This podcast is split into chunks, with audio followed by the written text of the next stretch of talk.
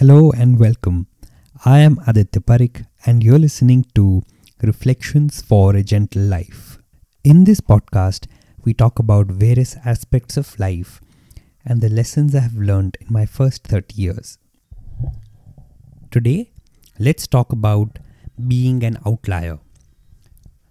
Merging into a crowd is easy.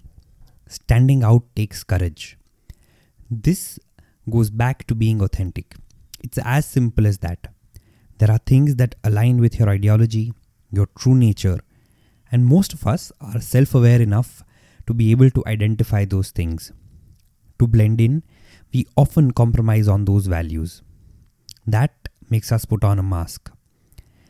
I believe we must not do anything just to merge into the crowd. The downside to putting on a mask is that you are stifling your true expression and living in a restricted life, often faking it or acting it out. It may be necessary to do sometimes, but it is important to keep those areas in mind and go back to being yourself, even if that means being an outlier.